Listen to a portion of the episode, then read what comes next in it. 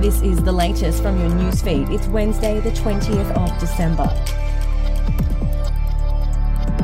One of Australia's most notorious terrorists, Abdul Nacer Benbrika, was cleared to be released from jail yesterday, despite still needing to undergo de radicalisation and being considered a potentially moderate risk of committing a terrorist act.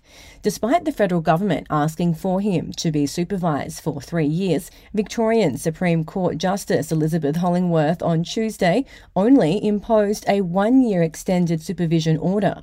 This was despite the court hearing there was still a danger that he could radicalise others or encourage them to engage in acts of religious inspired violence.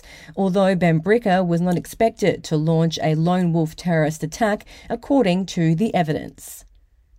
A lip reading expert claims Brittany Higgins was plied with alcohol and Bruce Lehrmann encouraged her to drink that all now at a Canberra bar on the night she alleges she was sexually assaulted, a court has heard. Forensic lip reading expert Tim Reedy was flown 17,000 kilometres from London to Sydney as a Network 10 witness in their defamation battle with Mr. Lehrmann. Mr. Reedy, who is profoundly deaf and is a self taught lip reader, provided a report of what he asserts was said between Ms. Higgins and Mr. Lehrmann at the Dock Bar on March 22, 2019. The owner of Atet, the controversial floating club in Docklands, is suing the City of Melbourne over the alleged wrongful termination of its licence and is seeking damages to recoup millions of dollars in losses. The statement of claim, seen by the Herald Sun, states the business lost $7 million from not being able to trade after its licence was cancelled by the council in June.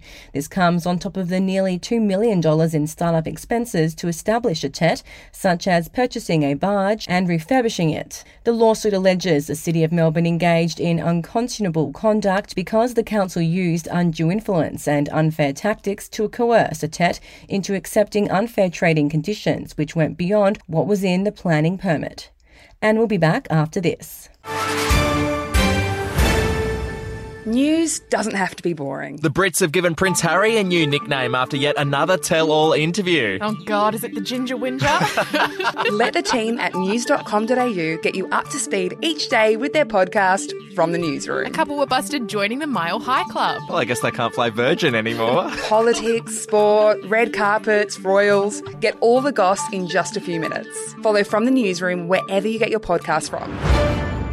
Queensland Police could be granted new powers to randomly breath test scooter riders and cyclists under a new crackdown aimed at curbing bad behaviour. Transport Minister Bart Mellish, on his second day in the role, confirmed his department was considering amending the law to hand police the power to forcibly stop riders for a random breath test.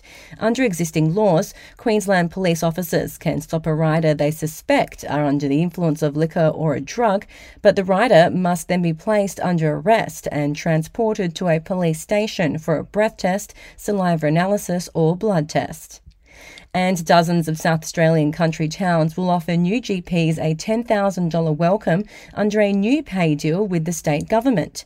While Remote Town now offer up to $50,000 as a signing on deal, another 32 rural towns will offer the new payment of up to $10,000 to encourage new doctors to settle, including Mount Pleasant, Renmark, Waikerie, Bordertown, Millicent, and many more. The state government has sealed a new four year deal with rural GPs, which includes new incentives to boost the country's workforce. And we'll have another update to your newsfeed tomorrow.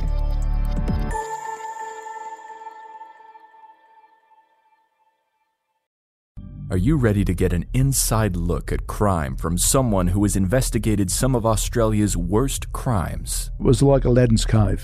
The luminol found bloodied footprints and bloodied handprints on a wall, so it's Yeah. just like a horror movie. Former homicide detective Gary Jubelin sits down with cops, crims, addicts, victims, small time cheats, and big town lawyers as they tell their incredible stories. My house got raided. Next thing you know, I got bail refused. Next thing you know, I'm on a truck Yeah. to Parklea Prison. Listen to I Catch Killers early and ad free on Crimex Plus on Apple Podcasts today or wherever you get your podcasts.